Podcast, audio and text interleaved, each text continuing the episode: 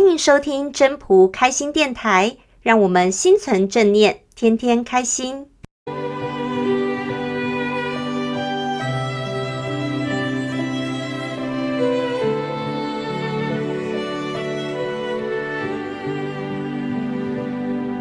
第五十章：出生入死。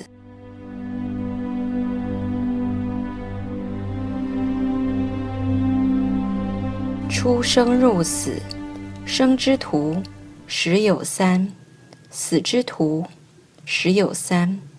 人之生，动之死地，亦十有三。夫何故？以其生生之厚。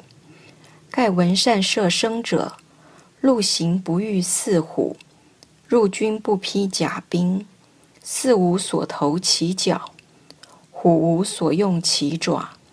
兵无所容其刃，夫何故？以其无死地。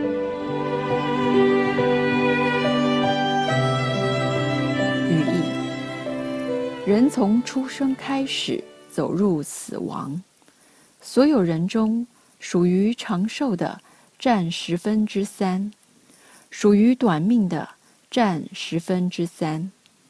想要好好照顾生命。而陷于死亡的，也占十分之三。这是什么缘故呢？这是因为照顾生命太过度了。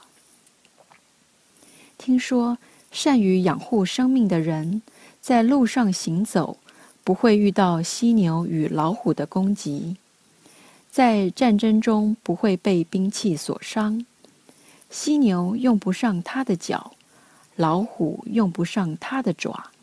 兵器用不上他的刀，这是什么缘故呢？因为他没有致命的要害。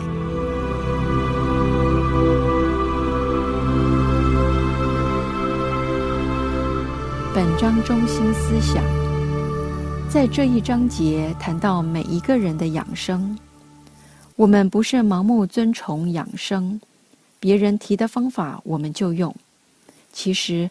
每一个人各有不同，如同每一个人的先天能力各有不同，所以每一个人要用的方法也不一样，不能拿别人的完全自己来用，一定要先了解自己。我们怎么样做好保护自己，就是第一个最好的养生。目前有很多人出现那么多的问题。其实，第一个就在于欲望太多。很多人的欲望，想这个想那个，而且吃了太多口腹之欲。打电脑也是，想玩，玩的也过多。就像提到吸食毒品，想要让自己有那种愉悦的感觉，飘飘然的感觉。然后就把自己推入一个不可自拔的境界，那不就像是这上面写的，把自己推到四虎当中，你就明明白白的让老虎来咬你。那个毒品不就像老虎一样吗？就是有很多人不会照顾自己，把自己的欲望放纵过度，将自己推向一个不可预测的未来。为什么虽然医疗进步，可是很多新的问题层出不穷？就是因为我们不会克制欲望。一个善于养生的人，其实他会知道，他要怎么避开那个陷阱。这当中的每一个都是一个陷阱，每一个人会碰到的陷阱都不一样。那你要找出来，你要会观察你周边。哪些对你而言是你的陷阱？是别人的陷阱，未必是你的陷阱。所以这要自己去观察，观察属于自己的部分。所以会养生的人，为什么他没有死地？是因为他知道自己的罩门在哪里，会保护自己的罩门，就不会有受伤的机会，而能够把自己照顾得很好。我们看到“出生入死”这一句，就是说人都会生老病死。可是有些人到老年，他还不懂得修道。其实，人生最重要的是修道，将来回到自己的原乡。一个修道人基本上都会克制自己的欲望，他知道所谓的道是合乎天道，它是阴阳平衡的，所以事情都是抓到一个很好的平衡点，不会让自己过与不及。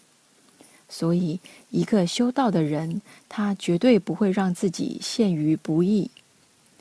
所谓自陷于不义，都是自己造成的，就是自己不会观察自己。所以，修道的人他非常清楚，自己不管内在或外在，或他的身体，他都会掌握得非常清楚。这个掌握清楚。其实是渐进式，不是一蹴可几的。因为修道的人，他很会观察自己，他会关照内心。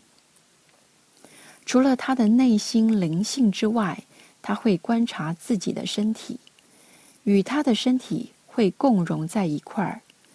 他能够保护他的身体，让他自己拥有更好的体魄来做修道的功夫。延长他修道的时间，让他的道行更深，提升上来，让自己的能量场不断地向上提升。所以，一个善于修道、懂得修道的人，他必定是懂得养生的。所以，修道是养生的第一道。知道要修道的人，一定会懂得养生。想要养生的人，也必定要修道，他才真的会懂得怎么样做养生。关于“善摄生者”这一句，就是说，善于养护生命的人，他是懂得修行的。他懂得修行到天人合一的话，他就有那个本领，自然就有那个未卜先知的能力。他的所作所为。